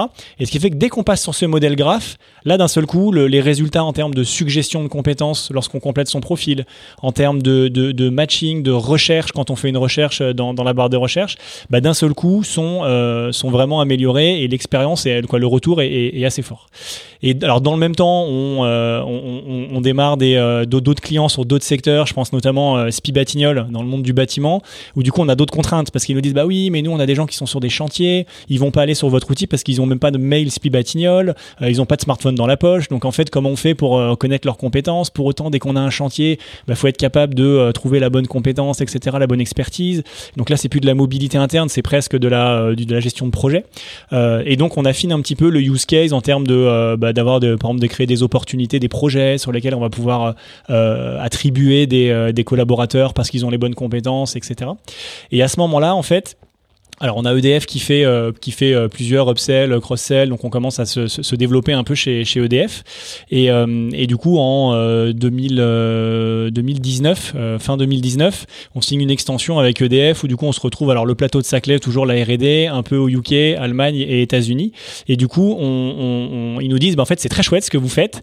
On arrive à avoir une connaissance une sollicitation des, des compétences dans le dans, dans, dans, la, dans les départements R&D du coup parce que c'était plutôt R&D d'EDF mais par contre euh, bah, vous faites pas le lien avec euh, notre module de recrutement, avec notre module de euh, entretien annuel, avec les formations qu'on peut dispenser. Et en fait, tous ces trucs-là, bah, ils sont gérés par Talentsoft qu'on a déployé sur tout le groupe EDF, qu'on est en train de finir de déployer. Et donc on se dit, ah oui, c'est marrant. Alors à ce moment-là, on se dit que ce soit Talentsoft, que ce soit SAP, Cornerstone, les leaders du SIRH et les entreprises, on ne peut pas composer sans eux. Et donc on se dit à un moment, euh, quand on regarde ce marché-là, les Oracle, les, SAP, ils sont constitués de d'une accumulation d'acquisitions. Et donc euh, c'est quelque chose qu'on avait aussi euh, nourri. On n'en a pas parlé au début, mais en allant sur ce marché-là au moment du pivot, on se dit alors sans, sans avoir la prétention de dire on fait ça juste pour se faire racheter et de dire l'histoire été écrite avant, etc. Je, je la jouerai pas comme ça. Mais mais, mais à l'inverse de se dire oui c'est quoi quoi l'itinéraire de succès qu'on imagine? Et de façon réaliste on se dit bah en fait oui le plus probable en termes de, de, de succès c'est un moment de se faire racheter parce qu'on aura développé une brique, quelque chose qui n'est pas fait par le marché et qui va euh, séduire un, plus gros. Ou euh, ce qu'a fait Talentsoft, euh, on va être pris par notre croissance, on va relever de l'argent et c'est nous qui allons faire de l'acquisition. Mais en tout cas, qu'il allait avoir une structuration, une consolidation qui était indispensable. donc on démarre quand même avec cette optique-là. Et du coup, à ce moment-là, quand, quand, quand EDF nous dit ça, on se dit déjà, bon ok, oui, partenariat par exemple déjà avec Talentsoft, c'est important, mais allons aussi investiguer les autres acteurs du marché pour pouvoir aussi revendiquer dans notre prospection euh, bah, qu'on a des partenariats, qu'on s'intègre avec d'autres solutions. Finalement, c'est quand même beaucoup plus compliqué qu'il n'en paraît de s'intégrer, surtout quand on s'affiche comme un moteur de recherche. Bah, on va pas mettre une API pour faire de la recherche à l'extérieur, on n'aura pas accès à toutes les données, c'est pas les mêmes formats de données. Enfin bref, c'est hyper compliqué de le faire de façon efficace. Donc on se dit, euh, ok, bah, euh, structurons ce mode partenariat pour essayer de, de, de vendre aussi par partenaire, par, par, par l'intermédiaire d'un partenaire. Et à ce moment-là, du coup, on a, on a un des échelons de partenariat qu'on gravit assez vite avec Microsoft. Alors déjà parce qu'on a des technologies Microsoft, qu'on héberge nos données chez Microsoft, etc. Donc on a fait différents euh, partenaires euh, de start-up entre guillemets assez assez standards. Et en fait on est arrivé sur ce fameux euh, ultime échelon avec avec Microsoft qui est c'est beaucoup de d'étapes, de, comités, de dossiers à faire, mais je pense que ça vaut vraiment le coup. qui, qui, qui consiste à devenir sur un label qui s'appelle COSEL Ready, qui veut dire qu'on est capable de vendre au travers de Microsoft. donc on a accès à un, un genre de CRM avec les sales de Microsoft. Et quand on a une opportunité, on peut, on peut du coup pinguer le sales. Et donc, il va nous aider à vendre. Alors, eux, sont, ça, c'est aussi la beauté du modèle Microsoft. C'est-à-dire qu'au-delà d'héberger nos données sur Azure Microsoft, ben, en fait, ils vont augmenter leur consommation Azure. Donc, en fait, tout le monde s'y retrouve. Et en fait, ils vont aussi nous aider à, à, faire les deals. Dans, les faits, au départ, forcément, il faut venir, il faut venir faire des premiers deals, montrer que ça a de l'intérêt, que ça leur amène un peu de, un peu de business. Et après, du coup, ils viennent, ils viennent nous aider. Et ensuite, on est devenu aussi, euh, on a eu une place au MTC, le Microsoft Technology Center de, de Paris, quoi, qui a ici les Moulineaux, dans leurs locaux euh, ici les Moulineaux. Et donc ça, c'est des, du genre de lab de démo de Microsoft. Où il y en a, euh, je sais plus combien, une dizaine, une quinzaine dans le monde. Et donc du coup, c'est un endroit en fait où c'est ce genre de showroom, quoi. Donc il y avait des démos qui sont hébergées chez Microsoft, où des, des, des, des, des personnes présentes de Microsoft sont capables de faire une démo. Et donc là, pareil, ça met un peu de visibilité. Et donc moi, vraiment à titre perso, je, je, recommande beaucoup la vente par partenaire comme ça, parce que ça aide à, toucher des, des, clients qui sont plus gros, qui ont besoin de réassurance, qui ont besoin de confiance. Et donc fort, fort de ce premier, parce que historiquement, je parle de Microsoft parce qu'on a d'abord structuré ce partenariat avec Microsoft avant de s'approcher de, de Talentsoft et de dire bon bah visiblement ça serait intéressant qu'on fasse un partenariat. Donc on arrive auprès de, de Talentsoft, ah client commun qui nous dit euh, ce serait intéressant que vous interfaciez, euh, comment est-ce qu'on fait un partenariat? Et donc du coup là je me rends compte que bah en plus alors toutes les toutes les structures, mais là Talentsoft en ce qui nous concerne a, quelque chose qui est vachement structuré, c'est-à-dire qu'il y a euh, ils ont leur marketplace interne de partenaires, euh, il faut candidater euh, pour voir s'il n'y a pas quel est l'overlap en termes de fonctionnalité, quel est le complément, est-ce que ça correspond à des besoins qui remontent beaucoup de, de leur sales. Et donc en fait assez rapidement on se rend compte qu'il y a une adhérence plutôt plutôt forte. Et, donc bah, je suis amené à discuter avec pas mal de monde côté côté produit surtout chez chez Talentsoft. Et assez rapidement je rencontre un des fondateurs, Alexandre Pachowski. Et donc du coup avec, Alex c'est assez rapidement un fit au-delà de, de ce qu'on propose, c'est un fit sur la vision produit qu'on a tous les deux, quoi, lui du coup qui porte chez, chez, chez Talentsoft et du coup de ce qu'on ce veut faire de, Crafty. Et, en fait c'était amusant parce qu'il nous disait euh, ah oui mais en fait là nous on aimerait faire telle chose, on s'y prend de telle manière, on, disait, bon, on a fait ça mais du coup on fait pas du tout tout le reste et on sentait que c'était un peu euh, la pièce du puzzle qu'on essaye de mettre, qu'on a mis dans un autre sens, euh, ah c'est pas le bon truc pour accueillir la pièce etc. Et donc dans un premier temps on savait pas trop comment quoi, quelle, quelle, histoire écrire et donc on se dirige vers ce vers ce partenariat et puis assez assez rapidement quelques mois après avoir initié ce partenariat. Euh, Alexandre m'invite à Dej et me dit bah écoute ouais non j'ai l'impression qu'on le, le, partenariat c'est pas c'est pas que c'est pas ça mais c'est pas suffisant. Euh, ça aurait beaucoup plus de sens que euh, en fait Crafty un peu comme un moteur de recherche soit finalement au cœur de Talentsoft. Et donc du coup bah nous on aimerait bien discuter d'une acquisition si c'est quelque chose qui, vous intéresse. Donc là forcément on rentre de ce genre de Dej on est là waouh c'est trop bien machin. Et en fait assez rapidement aussi l'émotion retombe et on se dit ok est-ce que est-ce que c'est ce qu'on veut faire? Est-ce qu'on est prêt à aller dans cette direction? Qui quels sont les facteurs de, de, de, de, transfo qui font qu'en fait on va arriver à aller au bout de cette discussion parce qu'au départ c'est juste une, discussion, il n'y a rien de, il y a rien il y a rien encore de fait. Et, euh, et, dans cette discussion euh, arrive ce qui arrive assez régulièrement d'ailleurs. Euh, ben on discute, on avance, on, regarde la techno, on essaie de voir comment l'imbriquer, de voir des use cases clients, de voir comment on peut construire ensemble la vision de, de demain aussi sur le sur le produit. Parce qu'au départ il y a un angle vraiment très produit, très tech.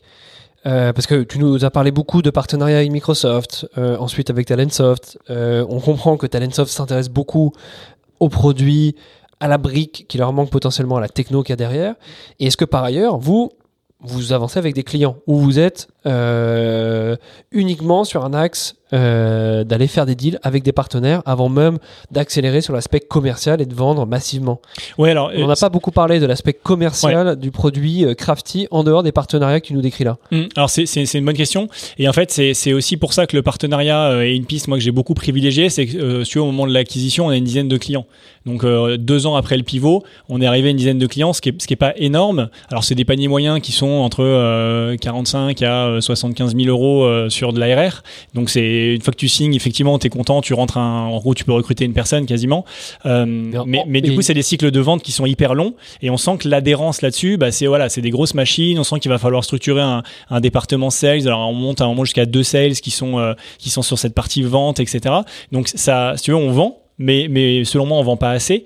Et du coup c'est pour ça que je privilégiais aussi le côté euh, le côté partenaire. Et du coup dès que l'acquisition euh, est évoquée euh, avec avec Talentsoft à ce moment-là on se dit ok c'est vrai que c'est une direction du coup qu'à un moment qu'on choisit. Et donc on décide d'aller à fond dans ce dans, dans cette direction là ouais bah, c'est intéressant parce que effectivement Talentsoft ne s'intéresse pas à vous par rapport aux synergies clients éventuelles mais il s'intéresse avant tout à vous par rapport à cette brique, encore une fois, produit ou tech qui leur manque et qui peut leur apporter quelque chose. Et vous, effectivement, bah, c'est un accélérateur de business potentiel. Donc on comprend, euh, on comprend bien la logique et c'est intéressant de voir un peu le profil de la boîte euh, qui était Crafty euh, et comment elle a intéressé Talentsoft. Donc on a parlé côté produit, côté tech et puis on, tu as évoqué un point important quand même qui est le fit que tu as eu avec un des cofondateurs. mais alors là-dessus, arrêtons-nous un petit peu là-dessus parce que c'est le, c'est, c'est le cœur un petit peu du podcast. Euh, donc tu l'as dit, tu es un peu décrit l'ascenseur émotionnel. Tu sors du rendez-vous, euh, c'est chouette, mais après, bon, quand on rentre dans le détail, euh, il va falloir s'aligner sur autre chose que, bah, va falloir s'aligner sur tous les points, et puis se poser la question de est-ce qu'on veut y aller ou pas. Alors explique-nous un peu ce processus, comment ça se passe, comment tu le vis, comment tu te fais conseiller, comment ça se passe entre cofondateurs, est-ce qu'on s'aligne très vite sur la même vision? Voilà, explique-nous un peu cette expérience et comment tu l'as vécu toi. Et si tu devais revenir un peu dessus, euh, quel conseil tu donnerais à des entrepreneurs qui sont confrontés à cette situation euh, d'un partenaire qui, qui leur propose non pas un partenariat commercial, mais plus qu'un partenariat commercial, également un, aspect capitalistique et donc une prise de participation majoritaire à leur capital? Ouais. Alors effectivement, peut-être bien de le repréciser par rapport à ta, à ta question juste avant, c'est que vraiment sur le, le, le deal, l'acquisition de Crafty, c'est une acquisition produit avant tout. Hein.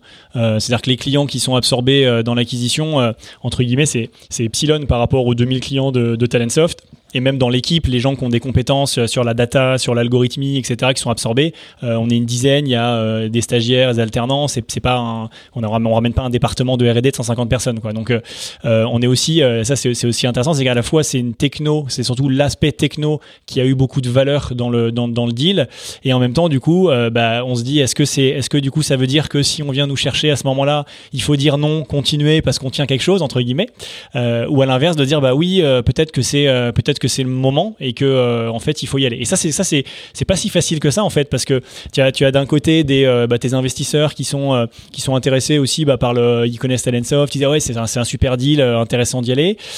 et donc à ce moment-là, bah, nous on s'est fait conseiller par à la fois notre notre expert comptable qui a déjà accompagné pas mal d'opérations de, de et un cabinet de un cabinet d'avocats avec notamment un avocat spécialisé en M&A donc qui permet de, devenir quand même quoi je pense qu'on peut pas y aller tout seul sur des sur des deals comme ça il y a pas mal de, de, points dans ces négociations-là où on comprend pas forcément euh, tout, euh, sauf si on a, euh, si on vient de ce milieu. Hein, mais donc je pense que c'est indispensable d'être accompagné. Et, ensuite dans la démarche, bah, il y a toujours cette ce, j'y vais, j'y vais pas. En tout cas au début, une première phase de est-ce que c'est pas trop tôt. dans notre cas, en tout cas nous, c'était un peu est-ce que est-ce que c'est est-ce que c'est pas trop tôt. Au, début des discussions, ça fait à, peine 4 ans que, un peu moins de 4 ans que la boîte existe. Donc on se dit ouais, en fait c'est tôt. Avec le pivot, on peut presque dire ça fait 2 ans que la boîte est lancée sur ce sujet-là. Donc on a envie de se dire ouais c'est un, peu tôt. Euh, après c'est toujours la bascule aussi de à quel moment euh, euh, encore une fois tu es en confiance et à, ce moment-là sur le marché, on en a pas parlé, mais il y a du coup euh, Cornerstone qui fait un peu des appels du pied, où on est en train d'essayer de faire un partenariat de la même manière avec Cornerstone, et puis d'un seul coup, on sent qu'ils changent d'angle de, discussion. Euh, donc sans jamais amorcer non plus, on n'a jamais parlé d'acquisition avec Cornerstone, mais euh, on a senti qu'ils avaient un regard différent sur la chose, et puis effectivement, trois mois après, ils rachètent Clustry, qui était un de nos concurrents directs. Et donc du coup, bah, on s'est dit, ah tiens, c'est marrant, il y, a eu, quelque chose qui s'est passé, le marché, on nous avait longtemps dit, bah voilà, vous allez faire la course, on était 5, 6, 7 acteurs à être un peu à se tirer la bourre sur les AO, à se, à se voir assez souvent les, uns face aux autres. Et, euh, et, donc du coup, bah, à un moment, on dit ça y est, euh, il y a quelque chose qui se structure. Euh, et en fait, bah voilà, il se trouve que Talentsoft avait également discuté avec avec Lustry et ça l'avait pas fait. Et, du coup, bah voilà, ils ont ils ont ils ont pris cette discussion là, je pense, pour dire ok, pour se poser la question de ok, qu'est-ce qu'on fait d'un point de vue techno? Et, c'est vrai que dans les discussions avec avec Talentsoft, j'ai souvent entendu ce, ce, ce, cet angle de lecture de dire bah en fait par l'acquisition produit, on gagne deux ans de roadmap. Deux ans de roadmap euh, avec la R&D qui a chez Talentsoft, on peut le pricer à temps. Euh, ok, est-ce que du coup on recrute plus de monde C'est toujours le même raisonnement, je pense côté euh, côté acquéreur. et, donc dans la discussion, à un moment arrive cette bah, de façon plus concrète. on a des équipes techniques qui discutent aussi beaucoup ensemble pour parler d'imbriquer les vraiment pour de vrai quoi Crafty dans dans Talentsoft. Et à ce moment-là, du coup, il y a un espèce de, moment particulier à, vivre aussi qui est qui, est, un, peu les, l'aspect douche froide là avec l'ascenseur émotionnel dont tu parlais, où du coup, bah, à un moment, on se redit, quoi, Alexandre me rappelle et me dit, ah bah voilà, on a pas mal discuté, on se rend compte qu'en fait là, on n'est pas prêt en termes d'organisation de données au sein de la suite Talentsoft. En fait, on pourrait pas vous, quand même si on vous rachète, qu'on vous intègre, on va rien pouvoir faire avant six mois. Donc en fait, bah, pour l'instant, parlons plus d'acquisition, allons faire du business ensemble avec EDF e par exemple, allons challenger un peu notre solution, et puis dans six mois, je, je reviens vers toi, quoi.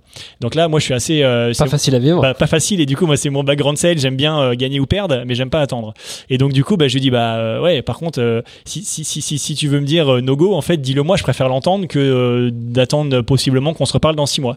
Il me dit, non, non, non, vraiment, on se reparle dans six mois. on, a, un job à faire chez nous avant de structuration de données. On doit réfléchir sur comment on veut faire organiser les choses et on se reparle dans six mois.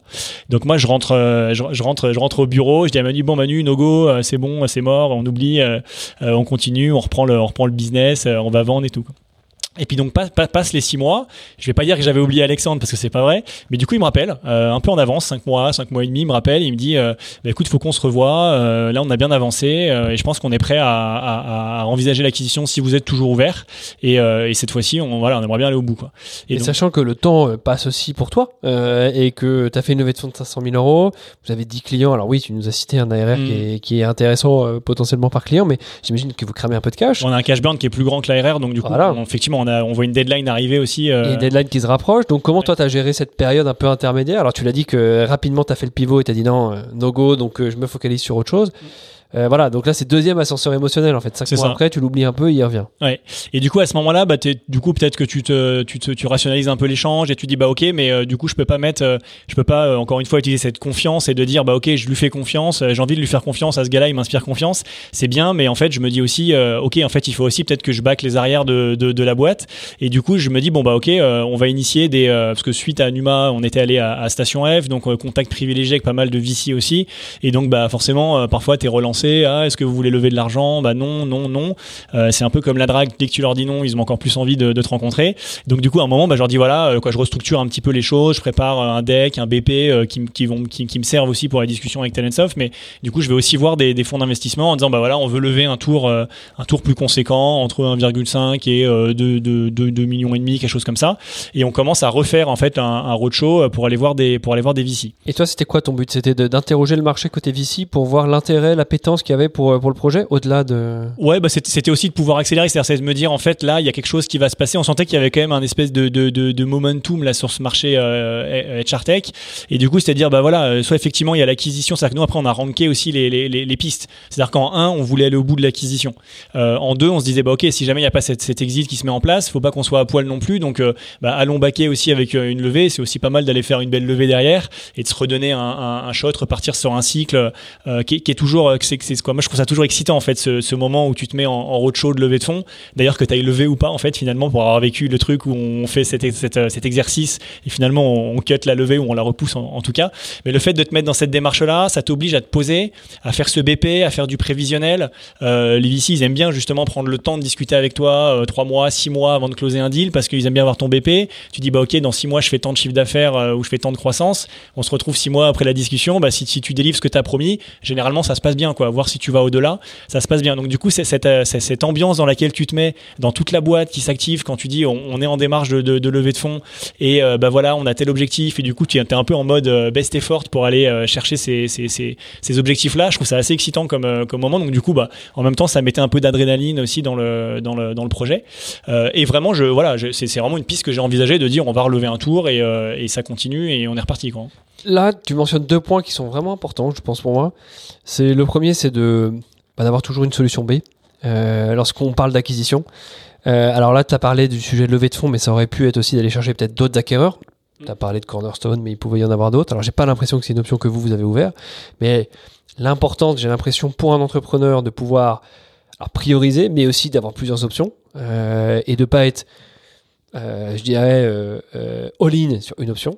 Et le deuxième, la deuxième chose importante sur l'aspect exit, rachat, M&A, c'est que tu nous as cité un point important, c'est que tu sentais le momentum. Tu savais qu'il allait se passer quelque chose sur ce marché, ça commençait à consolider. Euh, donc que ce soit d'un côté M&A ou d'un côté levée de fonds, il allait se passer des choses. Et, euh, et donc forcément, sentir ça euh, pour décider d'aller ou non euh, sur une option M&A, ça paraît vachement important et euh, ça semble faire la différence. Voilà. Oui.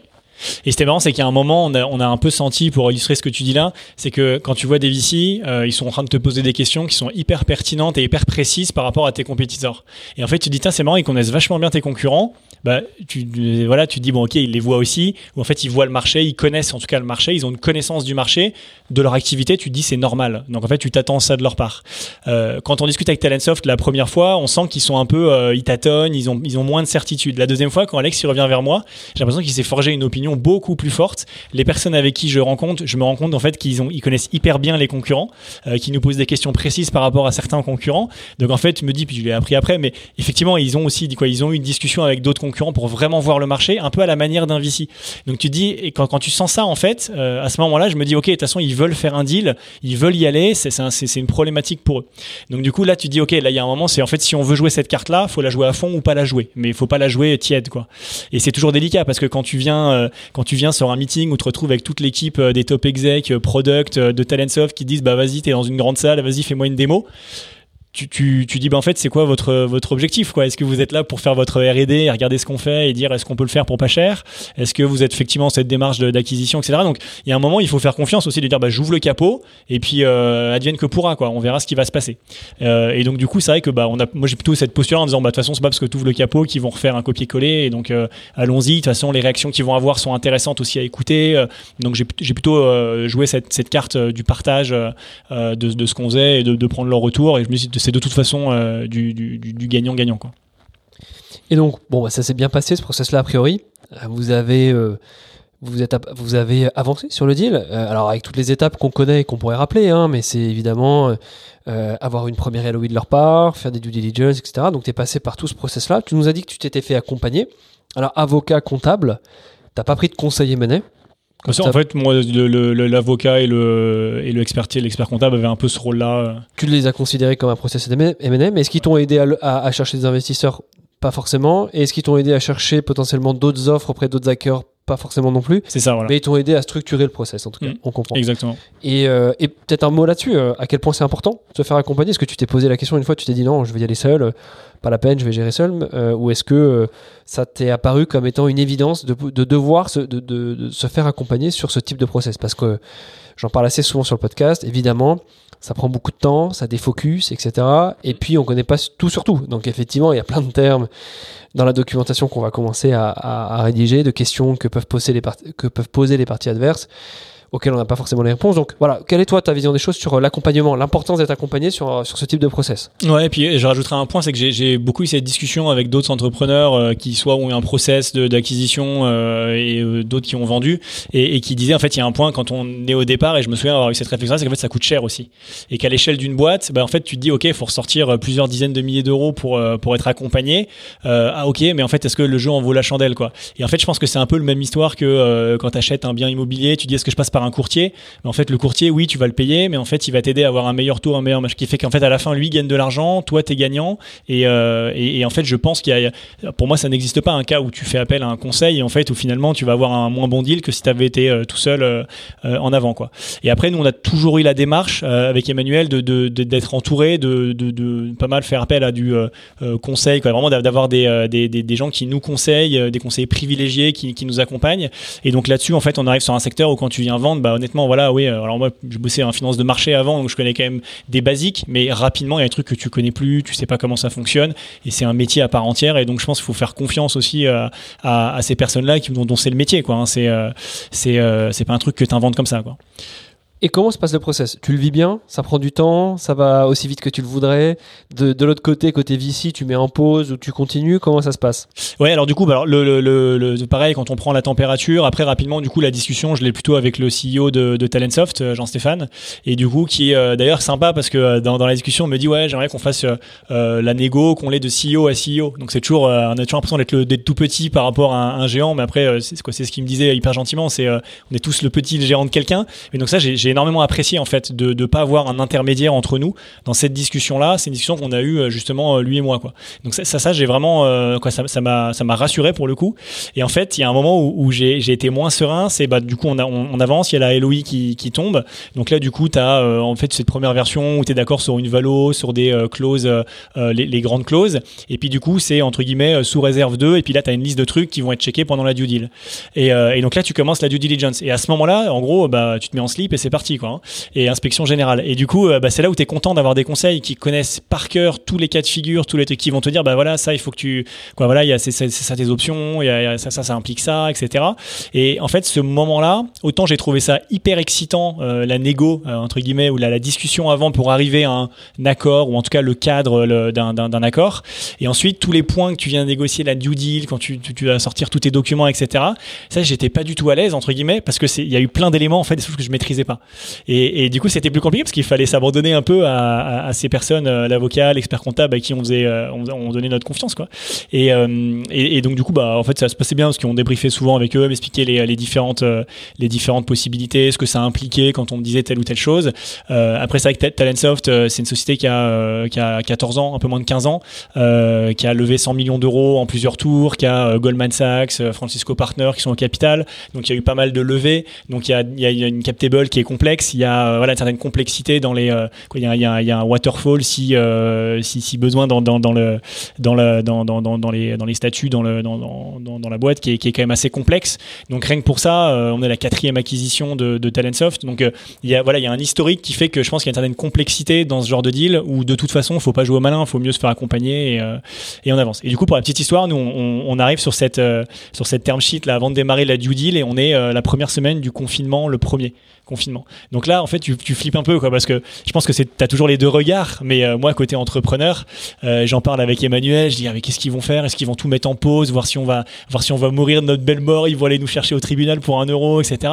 Et puis en fait, bah, de, l'autre côté, euh, bah, Talentsoft, ils ont pas du tout raisonné comme ça. Ils, ils raisonnaient avec, euh, ah, il y a un événement qui arrive en juillet, qui est la convention annuelle avec les avec les clients, ah, sur laquelle ce serait bien de faire une annonce. Donc, faut qu'on ait signé à telle date, faut qu'on ait. Et en fait, on sent que les intérêts sont, bah, en fait, faut essayer de se mettre à la place aussi de l'acheteur et dire bah lui quel est son intérêt quoi. Et, euh, après c'est aussi de voir comment ça se passe euh, pendant cette période-là. Nous pendant cette période-là, on a eu pas mal d'intérêts de euh, de prospects et puis de, beaux prospects quoi de qui, qui arrivaient, des Fleury Michon, des on a eu l'AMF qui nous qui, était hyper chaud à ce moment-là, qui sont des clients de Talentsoft. Et donc tu dis ouais c'est marrant alignement de planète, on est en train de les chauffer avec des prospects où ils peuvent mettre un coup de fil, vérifier que c'est c'est pour de vrai, t'es pas en train de les bullshiter. Et du coup, il y a un truc qui se passe aussi à ce moment-là, ce qui fait que la due elle a vraiment avancé. À aucun moment, il y a eu une pause pour voir qu'est-ce qu'on allait devenir. Bah, ça, c'est vrai que c'est marrant parce qu'au final, le Covid, euh, qui pouvait faire très très très peur pour ce secteur, pour des startups qui opéraient sur ce marché, ça a plutôt été une période assez favorable. Moi, je l'ai, euh, j'ai eu ce retour un petit peu de euh, Michael Cabrol sur euh, Easy Recruit que j'ai interviewé avant. Pareil, ça a été un catalyseur en fait pour lui le Covid. Alors peut-être pas pour toi, mais on sent quand même qu'il y avait de l'attraction client. donc effectivement, c'est c'est c'est marrant finalement. effectivement, parce que dans un contexte comme celui-là, et on l'a vu sur d'autres deals, les deals sont mis en pause. Donc vous, non, c'est pas mis en pause, ça continue. Après, il y a il y a l'angle très produit, très tech de toute manière qui qui était, je pense, sur une roadmap un peu plus moyen long terme, quoi qu'il arrive. Mais donc les choses avancent, les choses se passent plutôt bien malgré le contexte compliqué, quoi. Ouais, exactement. Et du coup, après, dans la discussion aussi, on sent qu'à un moment, ça devient un peu plus euh, centré vers, euh, vers Talentsoft, ou, surtout au moment de la due deal, en fait, parce que quand tu signes cette LOI, tu signes une clause d'exclusivité, où tu dis que t'arrêtes, quoi, tu, tu, tu, tu, discutes en exclusivité avec Talentsoft, donc tu discutes pas avec d'autres potentiels acquéreurs, et donc tu discutes pas non plus de, de, levée de fonds avec des, euh, avec des, avec des VC. Donc ça, effectivement, à un moment, on fait le switch de dire, OK, on va sur cette piste-là, et on la traite, et à la fin de la due deal, si jamais ça le faisait pas, on, on verrait des pistes, mais du coup, à, ce moment-là, tu, tu, tu passes vraiment en exclusivité aussi, quoi. Et ce qui est en fait ce qui est, ce qui est, ce qui est assez sain du coup dans la, dans la démarche. Quoi. Ça, ça peut paraître contraignant au départ, ça m'a apparu contraignant au départ, et en fait c'est assez simple parce que du coup tu, tu commences à te projeter euh, dans, dans la suite. Quoi. Ouais, bien sûr. Et donc vous allez au bout de, de, des négociations. Vous annoncez le deal euh, avant juillet ou pas alors finalement? Non, finalement on l'annonce justement à, l'occasion du club Talentsoft, ce fameux événement euh, annuel où il y a les, les, clients qui sont là. Et alors Jean-Stéphane, euh, le CEO de, de Talentsoft, l'annonce sur BFM Business le matin et puis c'est annoncé pendant la pendant cette conférence. et puis du coup, bah, juste derrière, on est donc nous on intègre en fait un peu symboliquement ce jour-là. en fait, ton CDI peut démarrer, l'équipe peut venir chez Talentsoft. Donc comme il y avait le confinement tout ça, donc c'était en fait ça c'était au moment du déconfinement où on revenait donc c'est un peu particulier comme ambiance, mais on se retrouve chez Talentsoft et là une ambiance un peu incroyable quoi. C'est-à-dire que on est sur un plateau chez Talentsoft, il y a le truc qui est diffusé sur un grand écran en même temps parce que c'était pas mal en visio, les clients qui étaient connectés. C'était un peu le, c'était un, un moment assez fort, j'ai trouvé, et d'accueil officiel aussi de toute l'équipe à qui j'avais pu parler avant Talentsoft, qui avait pas forcément rencontré tout le monde. Et du coup, bah voilà, tout le monde arrive, c'est assez, fort. Et là, d'un seul coup, une espèce d'engouement euh, du marché où il y a beaucoup de demandes. Euh, nous, sur notre site, on se fait un peu, euh, on se prend une, une, des demandes incroyables, donc beaucoup de clients de Talentsoft qui nous disent ah c'est super, ça fait des années qu'on attend ça chez Talentsoft, mais c'est tellement bien d'avoir fait ce rapprochement, ça paraît évident, évidemment qu'il fallait faire ça. Est-ce qu'on peut avoir une démo? Est-ce qu'on peut? Et donc là, d'un seul coup, une, espèce de traction, un peu comme on connaît quand on a fait notre pivot, quand on quand avances, d'un seul coup, tu sens que tu as fait un, as fait le bon move, quoi. Et est-ce que tu peux te poser cette question-là aussi au moment où tu signes ton deal Tu dis en fait, est-ce qu'on aurait dû vendre ou pas? C'est pareil, cette question, on se l'est très peu posée finalement, parce que assez rapidement, on s'est euh, senti embarqué dans, dans l'aventure. Et, je pense qu'après, il y a, y, y a, différents types de, de deals que tu peux faire. Mais euh, à, ce stade-là de la maturité de Crafty, faire un deal où euh, tu prends ton chèque et tu t'en vas et tu donnes ta techno et, et, tu, en gros, tu débarrasses le plancher, on n'était pas prêt à le faire. Et c'était trop tôt pour nous. Et de, de, de même côté, et c'était pas du, du, marketing pour nous séduire, mais Talentsoft nous disait aussi, en fait, nous, on veut que vous restiez, mais surtout, on veut que vous preniez tel ou tel poste clé pour match du coup le nouveau périmètre euh, qui inclut Crafty mais qui est un petit peu plus large euh, parce qu'on a besoin de vous aussi pour emmener ça et euh, on veut l'ensemble et la propriété intellectuelle et aussi la réflexion que vous avez menée le, les découvertes que vous avez pu avoir la vision que vous avez l'intuition que vous avez ce que vous avez forgé là-bas. Donc ça ça a été une vraie rencontre là-dessus aussi. Ouais bah, j'aimerais qu'on termine là-dessus justement parce que parce que tu l'as dit c'est c'est un c'est une transaction qui a été annoncée, un rapprochement, mais c'est pas la fin d'une histoire entrepreneuriale. Puis limite, c'est le début d'une nouvelle histoire entrepreneuriale dans le giron de, Talentsoft. Euh, donc vous êtes, euh, enfin toi, t'as pris un poste euh, chez Talentsoft, head of product, j'ai vu ça. Euh, donc voilà, t'es es, vraiment en plein dans l'histoire Talentsoft où tu vas où tu vas jouer un rôle majeur. Donc, il y a une continuité qui s'inscrit. Euh, Est-ce que tu peux nous parler un petit peu de ça? Alors, c'est encore un peu récent, j'imagine, mais euh, parle-nous un petit peu de ces débuts, la façon dont ça se passe, euh, le peu de recul que tu arrives à prendre aujourd'hui et comment tu vois le futur. Hmm.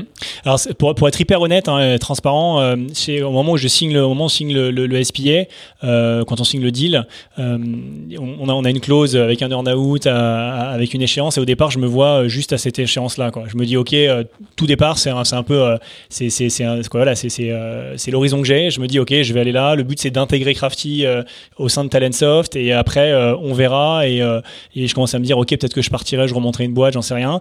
Et là, franchement, après six mois, en fait, je me projette beaucoup plus loin parce que euh, justement c'est aussi intéressant. Tu l'as dit au, tout début du, euh, de, notre échange, euh, on passe de start-up où tu as pas mal de choses qui sont un peu voilà instables, etc. Là on arrive dans une scale-up qui est même presque plus une scale-up.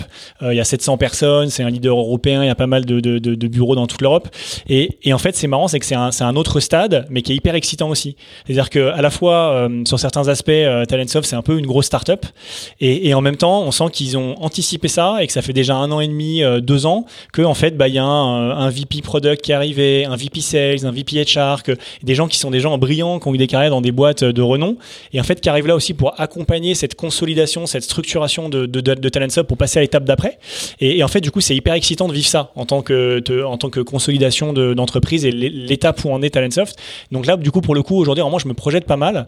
Après, euh, pour, pour la bascule, c'est quand même la fin d'une aventure entrepreneuriale parce que, euh, mine de rien, tu, tu quittes un peu cette casquette casquette euh, euh, start-upper où tu emmènes et finalement tu as aussi cette responsabilité d'emmener euh, d'emmener ta, jeune boîte et la, petite équipe quoi. Mais et ça ça c'est un point sur lequel moi j'ai eu un petit peu pareil très honnêtement j'ai eu, au départ un petit peu de mal à monter sur ce poste-là, notamment cette fameuse casquette de CEO en startup, c'est toujours un moment un peu important où tu dis bah, qui va être le CEO ou qui, qui va devoir prendre cette casquette-là. Et très souvent, bah, j'ai trouvé ça un peu bullshit où au départ je dis ok t'es CEO très bien, mais en fait je suis bizdev, le but c'est d'aller vendre notre produit ou c'est d'avancer, mais bon CEO on verra ça plus tard quoi. Et, et ça d'ailleurs je me souviens d'un mentoring euh, assez, euh, assez qui m'avait pas mal chahuté euh, chez, chez Numa, où ils nous avaient dit, bah, ok, on était plusieurs, plusieurs baby CEO de start-up à dire, ouais, on a du mal à percevoir vraiment le, tenant aboutissant de ce, ce rôle-là. Et ils nous avaient dit, ok, bah, on met un petit, un petit créneau, là, 3 heures, jeudi prochain, pour, pour, pour vous, vous challenger là-dessus. Et là arrive John Chambers, le CEO de Cisco, qui débarque, qui nous fait le truc un peu à l'américaine. Ok, guys, as a CEO, there is three topics you have to focus on, machin, puis il nous déroule un peu son, son truc hyper inspirant Puis après, il nous met, voilà, une minute, vous dites ce que vous faites, une minute, comment font vos concurrents, qu'est-ce que vous devez piloter, etc. Et on a eu trois heures comme ça avec lui. Honnêtement, c'était le truc, tu ressors de là, soit tu dis, ok, j'arrête tout, c'est trop compliqué. Et en fait, tu repars plutôt en mode boosté, excité. Et en fait, depuis ce moment-là, j'ai j'ai un peu, d'un seul coup, un peu un déclic. Et en fait, j'ai pris beaucoup de plaisir et, de, et, de, et je, je pense que j'étais meilleur, du coup, à, dans ce rôle de CEO.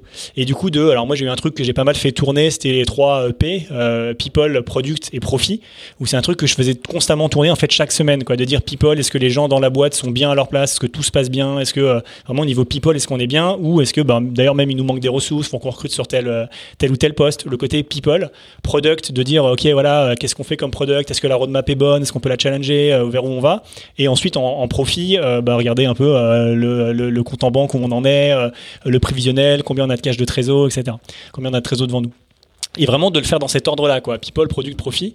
Et donc ce truc-là que, que, qui est un peu, euh, je trouve, c'est un, un, un, truc incroyable en fait à vivre euh, quand, quand tu fondes une boîte, d'arriver à, essayer d'avoir ce rôle un petit peu de leader, d'emmener, euh, d'emmener l'équipe, qui est, qui est pas toujours évident, surtout quand il y a des moments un peu ça tangue, bah faut, faut, faut, faut essayer de, remettre le, de rassurer, donc c'est, c'est jamais, c'est jamais facile.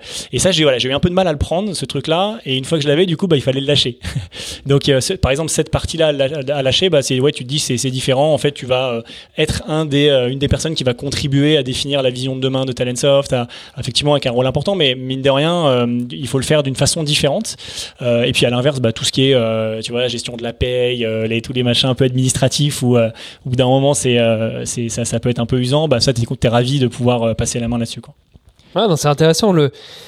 Bon, c'est intéressant de comprendre le passage, effectivement, et la façon dont tu le vis. C'est intéressant aussi de, de rappeler l'importance d'un CEO euh, au sein d'une euh, d'une société, d'une start-up. C'est pas euh, pas juste pour le côté pompeux, c'est que je pense qu'effectivement il y a un vrai rôle euh, et intéressant tes 3 P. Hein euh, donc écoute bah je te remercie énormément. on a passé un, un, un, long moment ensemble, un peu plus long que d'habitude, mais c'était tellement passionnant cette histoire et la façon dont tu la racontes. on te souhaite bah, beaucoup de réussite dans, dans les nouveaux projets avec Talentsoft et on va suivre ça de près. Merci beaucoup Pierre-Antoine. Merci à toi.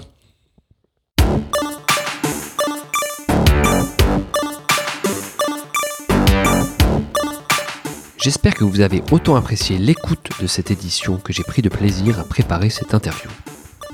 Encore merci pour votre écoute et de nouveau pensez à vous abonner sur Apple Podcast ou SoundCloud à mon podcast Exit Roots. Enfin, n'hésitez pas à commenter et partager cette édition autant que vous le souhaitez.